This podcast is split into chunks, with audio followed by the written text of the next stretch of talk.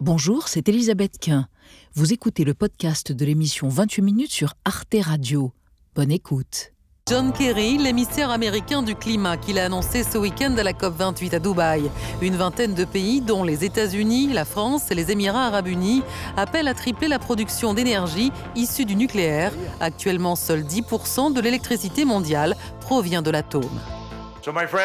Ainsi, mes amis, tripler nos engagements est un ingrédient essentiel, non seulement pour définir quel futur nous voulons, mais aussi pour limiter le réchauffement climatique de la planète à 1,5 degré Celsius.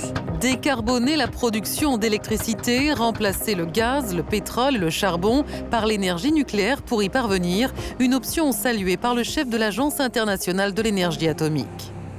Jamais en plus de 70 ans d'exploitation commerciale du nucléaire, nous n'avons vu des chefs d'État et de gouvernement se réunir ainsi. L'immense défi que nous avons devant nous nous a convaincus que nous devions le faire. En clair, le nucléaire n'est plus tabou. Et pourtant, après la catastrophe de Fukushima au Japon en mars 2011, de nombreux États l'avaient rejeté, pointant les risques. Des manifestations du Japon à l'Europe appelaient à fermer les centrales, comme ici à Marseille. civils, ni militaires, sortons, sortons, sortons du nucléaire L'avenir de la filière nucléaire au niveau mondial, dans les modes de production énergétique, est remis en cause. Point. C'est comme ça. Alors, 12 ans plus tard, assiste-t-on au retour en grâce de la filière nucléaire? La COP28 va-t-elle aboutir à un accord sur une réduction, voire une sortie des énergies fossiles au profit de l'énergie nucléaire? Face à un constat alarmant, année 2023 la plus chaude de l'histoire, l'atome est-il devenu incontournable? Trois invités pour ce débat. Mathieu Ozano, bonsoir. Vous êtes directeur du think tank The Shift Project, animé par Jean-Marc Jancovici. Shift Project, je précise, c'est une organisation de lobbying, on peut le dire, et diffusion d'informations en faveur de la transition énergétique via le nucléaire, car selon vous, le nucléaire est et a toujours été incontournable, mais tripler la production mondiale ne va pas être simple. Les tergiversations post-Fukushima, du nom de la catastrophe qui s'est déroulée au Japon en 2011, nous ont fait perdre beaucoup de temps et de compétences. À côté de vous, Hervé Kempf, bonsoir. Vous êtes directeur de la rédaction de Reporter.net. Votre ouvrage Le nucléaire n'est pas bon pour le climat est paru aux éditions du Seuil. Et vous estimez que la sortie des énergies fossiles ne doit pas et ne peut pas passer par le nucléaire car c'est une énergie extrêmement coûteuse. Le préalable, c'est la sobriété de nous tous et d'accepter de réduire notre consommation d'énergie de nous tous au sens planétaire du terme. Et Lucille Schmitt à côté de vous, vice-présidente du think tank La Fabrique écologique, vous avez participé à l'étude de la Fondation Jean Jaurès, Lucille Schmitt, la catastrophe climatique et résilience territoriale et vous estimez que si le nucléaire est redevenu incontournable, c'est parce que nous sommes rentrés dans le pragmatisme ou dans la réalité, face à notre dépendance aux énergies fossiles, le nucléaire a l'avantage d'exister et d'avoir déjà fait ses preuves. Et on démarre avec un chiffre. Exactement. Les émissions de CO2 ont encore augmenté euh, cette année pour atteindre un nouveau record. Hein. Elles devraient atteindre 36 milliards 800 millions de tonnes en 2023, d'ici la fin de l'année, donc en cause la consommation d'énergie fossile, gaz, pétrole et charbon. Un chiffre qui a été donné hier à la COP 28. Euh, pour vous, Mathieu Ozano, c'est clair, le réchauffement climatique plaide incontestablement pour le nucléaire? Disons que dans les, dans les sociétés euh, développées, telles que les sociétés occidentales ou au Japon, en Chine, lorsque vous avez des, systèmes techniques extrêmement voraces en mmh. énergie, dans la société telle qu'elle est faite, euh, il est compliqué de boucler l'équation de la sortie des énergies fossiles en faisant une croix sur le nucléaire. On peut être contre, il y a des, questions, il y a des raisons extrêmement légitimes d'avoir euh, éthique, mmh. euh, d'être inquiet, voire hostile au nucléaire, mais d'un point de vue technique, il est clair que pour des, pour, des, pour des sociétés qui ont des gros besoins en énergie et qui ont euh, qui maîtrisent la technologie nucléaire, c'est plus simple techniquement mm. d'arriver à euh, sur ce, sur, ce, sur ce défi qui est absolument gigantesque de se passer d'énergie fossile, c'est plus facile techniquement avec le nucléaire qu'en faisant une croix dessus. Et aujourd'hui, le cas, l'impasse allemande, de ce point de vue-là. Euh, qui veut former toutes ces centrales nucléaires Qui est en train de, qui a fermé ces centrales nucléaires. Et qui rouvre des usines à charbon. Voilà, c'est-à-dire que si on ne change pas, et c'est quelque chose sur, le, sur lequel beaucoup d'écologistes se retrouvent, si on ne change pas nos modes de consommation, mm. à niveau de consommation mm. équivalent, euh, il est très compliqué de boucler l'équation sur le nucléaire. Lucille Schmitt, vous êtes fait une raison, vous aussi, finalement? Vous n'étiez pas pro-nucléaire. Aujourd'hui, vous dites, bon, il faut y, faut y passer, quoi. J'étais ni euh, pro ni anti, en fait, mais je considérais que euh, le nucléaire bénéficiait d'une espèce de, de mythe national euh, le mhm. mythe de l'indépendance alors qu'on dépend du minerai d'uranium, le mythe du fait que ce n'est pas cher et à partir du moment où la Cour des comptes a regardé le coût du nucléaire euh, à partir du début des années 2010, mhm. on s'est aperçu que le nucléaire coûtait cher. Et puis euh, le mythe que le nucléaire dont on a besoin va être le même que celui dont on avait déjà besoin, alors qu'à l'évidence, il y a des raisons de sécurité. Depuis Fukushima, il faut être mhm. beaucoup plus clair là-dessus. Il y a des questions de modification de la technologie. Si on veut diffuser la technologie nucléaire, est-ce qu'on reste avec des très gros réacteurs? Est-ce qu'on reste avec les EPR auxquels on est habitué ou est-ce qu'on fait des petits réacteurs, les SMR comme on dit Donc, en tout cas, ce que je dis, c'est que imaginer que le nucléaire, ça ne coûte rien et mm. que automatiquement tout va bien se mm. passer, c'est évidemment euh, absurde.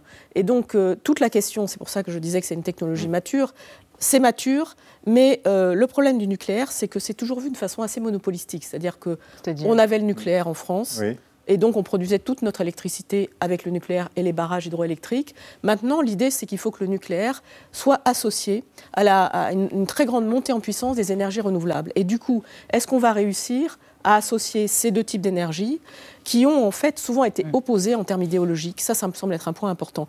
RTE, euh, donc, euh, qui est notre... On, parle, là aujourd'hui, par rapport à Dubaï et à la COP28, oui, on parle à l'échelle planétaire. Par rapport, on parle à l'échelle planétaire, hein. et on voit qu'à Dubaï, ce qui est intéressant, c'est qu'il y a eu à la fois l'idée de multiplier par trois d'ici 2030 mm. les énergies renouvelables, et il y a cette coalition pour dire mm. qu'il faut multiplier par trois aussi, mais d'ici 2050, le nucléaire. Donc l'idée, c'est qu'il faut faire les deux.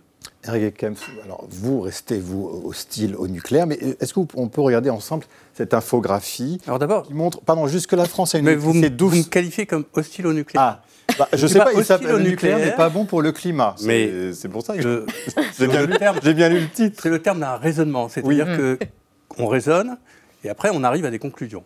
Donc on n'est pas hostile a priori, on est hostile éventuellement a posteriori. Mm. Je suis d'abord écologiste. Donc Premier point. Mhm. Et deuxième point, je suis pragmatique et réaliste. Donc je suis très intéressé par les questions économiques. Donc je vais d'abord rappeler que le changement climatique est le défi principal. Donc la lutte contre le CO2, les émissions de gaz à effet de serre. À l'échelle planétaire, précisément, réduire les émissions de gaz à effet de serre de l'ordre de 40% d'ici 2030, mhm. et pour l'Union européenne, de 55% d'ici 2030. Ça veut dire une réduction des émissions de gaz à effet de serre de, en gros, 4% par an dans nos pays. Alors s'interdisent, il faut passer par le nucléaire. Ça veut dire d'une chose, un, vous ne fermez pas les réacteurs actuels. Mhm. Vous vérifiez qu'ils fonctionnent bien, vous vérifiez qu'il y a une très bonne sécurité. Et par exemple, vous êtes hostile, après analyse, à la fusion entre l'autorité de sûreté nucléaire et l'Institut de radioprotection et de sûreté nucléaire. Et ensuite, vous dites comment est-ce que d'ici 2030, on va réduire les émissions de 4% par an? Certainement pas en s'engageant pour le nucléaire. Pourquoi? Parce que si par hasard on savait fabriquer du nucléaire en France, eh bien le premier réacteur nouveau serait en service en 2030, 2027, mhm. euh, donc bien, bien 2040, euh, pardon, 2037 ou 2040, donc beaucoup trop tardivement, et qu'à court terme, il faut engager les, les, les, les réductions d'émissions, essentiellement effectivement par la réduction de la consommation d'énergie, donc des mesures d'économie d'énergie, et par du renouvelable qui se met en place beaucoup plus rapidement que le nucléaire. Mathieu Ozano, bah oui, donc du coup c'est un peu lointain, nous dit Hervé Kems, alors que c'est maintenant qu'on a besoin de faire des économies. c'est un peu un mythe, si je vous comprends bien. Il y a un consensus en France, euh, grâce au travail de, RTE, qui a permis d'objectiver un certain nombre de choses, à la fois euh, côté, euh, du côté des antinucléaires et du côté de l'industrie électronucléaire, ou des, des, groupes de réflexion comme le mien qui sont... Qui, Project, voilà, qui estiment qu'il serait très compliqué de se passer du nucléaire tout en réussissant à sortir des énergies fossiles. Vous redites ce que c'est RTE pour ceux qui Réseau de transport d'électricité. Donc c'est une filiale d'EDF qui gère les lignes à haute tension. Mmh. Et ils ont fait un travail œcuménique d'objectivation de la situation. Et en résumé, c'est un peu ce que tu disais, Hervé, on a besoin de tout. C'est-à-dire que le défi d'arriver à se passer de mmh. pétrole, de gaz et de charbon, alors en charbon on n'en consomme pas beaucoup en France, est tellement énorme qu'il va falloir euh, beaucoup de nucléaire, mais si on y arrive, parce qu'on a perdu des compétences, il n'y aura pas euh, de réacteur avant 2035, dans le meilleur des cas. Mmh. Dans le meilleur des cas, on a encore des difficultés avec Flamanville. D'ici là, il va falloir, il va falloir accélérer énormément euh, le développement des renouvelables. On sait que Mm. sur l'éolien sur terrestre, il y a plein de gens qui n'en veulent pas. On Donc on, re- on repousse le mistigris, ça va être beaucoup sur l'éolien en mer et beaucoup sur le solaire où on est sur des rythmes d'accélération qui sont absolument vertigineux.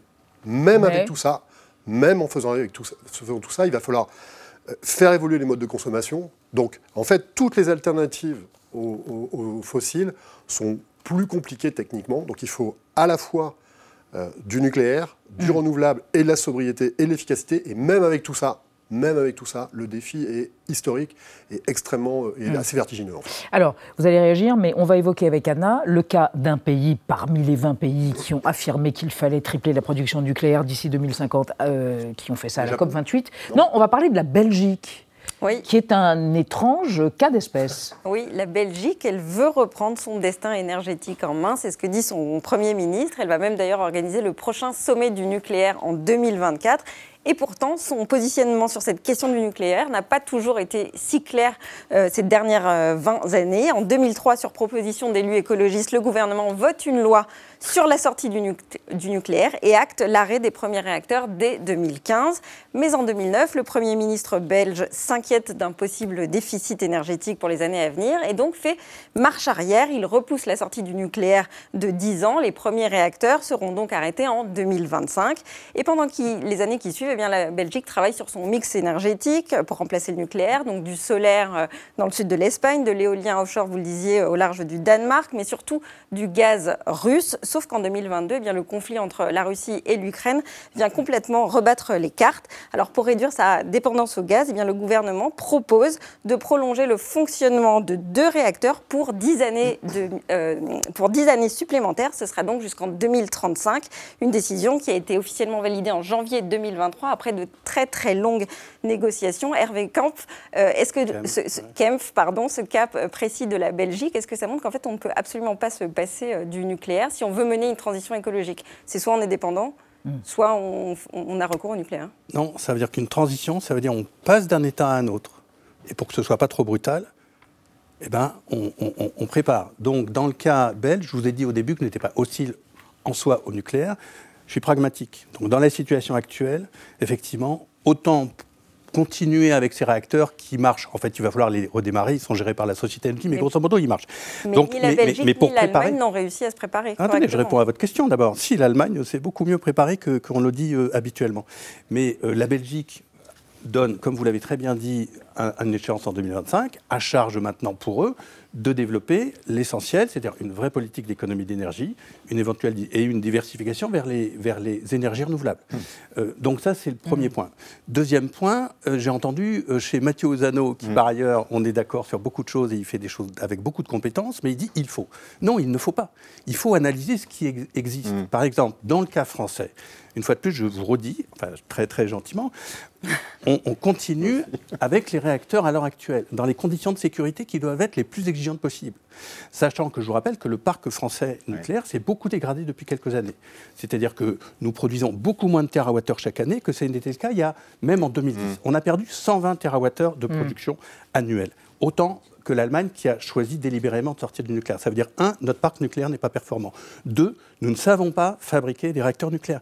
Le PR de Flamanville ne fonctionne toujours Ah oui. pas. Peut-être fonctionnera-t-il à l'heure actuelle. Le PR qui a été vendu en Finlande à Olkiluoto est à nouveau en panne depuis le 29 novembre. C'est la troisième panne. Et la Finlande, qui s'appuyait sur le nucléaire pour faire face à ses besoins d'électricité, ouais. se trouve dans Vous une mettez- très grande difficulté. Donc, une avant, fois de plus, oui, il faut repasser par l'économie et le réalisme Oui. et analyser Alors- vraiment comment est-ce que nous réduisons nos consommations d'énergie. Bah, mais pour l'instant, il y a la volonté de tripler la production nucléaire dans le monde d'ici 2050. Je rappelle qu'aujourd'hui, c'est 10% de l'électricité produite qui 9,8. vient Dans le précisément monde, alors, Dans le monde. 10, Neuf- dans le monde. dans le monde. Vous êtes précis, vous vient avez du raison. nucléaire. Et ça vient du nucléaire. Lucie Schmitt, il y a au, au total 437 réacteurs nucléaires dans le monde. Aujourd'hui, on va aller jusqu'à 900 d'ici 2050. Alors, il y a la question de la faisabilité que soulève Hervé Kempf. Est-ce que pour vous aussi, il y a cette question qui se pose? Est-ce qu'on peut y arriver ou pas? Ce qui est intéressant, euh, puisqu'on parle de la COP28, c'est de voir qu'il y a une vingtaine d'États donc, qui ont appelé à cette- ce triplement d'ici 2050. Euh, une vingtaine d'États, ce n'est pas beaucoup. Par rapport à l'ensemble des parties prenantes de la COP 28. Après, il y a les États-Unis, il y a le Royaume-Uni, il y a la France, euh, la Belgique, le Japon. Donc ça montre qu'il y a des grandes puissances mm. nucléaires qui sont parties prenantes. Mm. Mais ce qui est intéressant, c'est que c'est une vingtaine d'États et ça montre bien que tripler la production euh, du nucléaire à l'échelle mondiale, ça mhm. signifie que c'est quand même concentré dans un certain nombre d'États. On imagine assez mal, par exemple, que dans des pays où il n'y a pas les conditions euh, de construction des réacteurs, de maintenance, de sécurité, on puisse construire du nucléaire. Et c'est pour ça que je voudrais insister mhm. sur le fait qu'il faut associer ça au développement du renouvelable, parce qu'on parle bien d'une question planétaire, et que construire du nucléaire, ça réclame un certain nombre de choses. Mathieu Ozano parlait des pays développés, et c'est pas un hasard. Alors après, la France veut exporter sa technologie, notamment il y a l'Inde ou des pays comme, ça, Et la Chine. comme cela. Ah, la ah. Chine, elle n'a pas, elle a pas ah. vraiment besoin de... Bon, la, Chine, évidemment, est une puissance nucléaire. Après, je ne crois pas qu'elle soit partie prenante à... elle n'est pas signataire. Elle n'est pas signataire. Elle n'est pas parmi les 20 signataires. Le triplement de la production. Mais, Je termine, je termine juste ce que j'ai à dire. Il me semble qu'elle n'est pas signataire pour des raisons sans doute assez géopolitiques, parce qu'au fond, la COP28, c'est un enjeu géopolitique. Mm. Mais ce qui est intéressant par rapport à ce qu'on vient de dire, c'est que si on veut sortir du fossile, mm. il faut évidemment faire aussi de renouvelables, parce que ça dépend euh, des, de, de l'ensoleillement, du vent, euh, des capacités technologiques de chaque pays. Et la France, lorsqu'elle fait cela, je tiens à le dire, elle a eu un combat avec l'Allemagne, mmh. qui a été un combat important à l'échelle mmh. européenne, sur le classement des énergies vertes entre le gaz et le nucléaire. Et l'histoire de l'Allemagne depuis Fukushima, depuis 2011, c'est une histoire où effectivement on sort du nucléaire y compris avec Angela Merkel, qui était mmh. favorable au nucléaire au départ pour des raisons de sécurité. Donc comment est-ce qu'on fait aussi pour réconcilier la France et l'Allemagne par rapport à une stratégie mmh. écologique, une stratégie du pacte vert. C'est une chose qui est devant nous. L'Allemagne a fait un pacte faustien, ils ont fait la sortie du nucléaire en, se mettant dans la mimine à Poutine. Donc euh, leur, modèle est complètement Avec le gaz russe, vous voulez dire sur la, sur la Chine, il faut y revenir. Effectivement, ils ne sont pas signataires pour des raisons diplomatiques, mais le triplement du parc euh, nucléaire mondial, il va venir essentiellement de la Chine, puisque mmh. la Chine est partie prévoit de euh, développer euh, un parc qui serait euh, au final deux fois plus gros que le plus gros parc mondial, qui est le parc américain. Il vise de plus de 200, 200 gigawatts de, puissance installée, ce qui est considérable. Et il faut comprendre que justement, le consensus qu'il y a en France sur un développement, une accélération historique, pour l'instant qui est hors de portée, euh, mais on peut espérer qu'on y arrive sur les renouvelables. Et un, double pari sur le nucléaire, bah, euh, c'est quelque chose qui est... Euh, qui se passe aussi en Chine. Alors vous parlez de la Chine, mais on va s'intéresser à l'Inde à travers notre archive. L'Inde, où il y a autant d'habitants, voire plus que la Chine. le sous-continent avait des ambitions nucléaires. Regardez, c'était en 2011 un grand projet de centrale nucléaire sur la côte entre Bombay et Goa.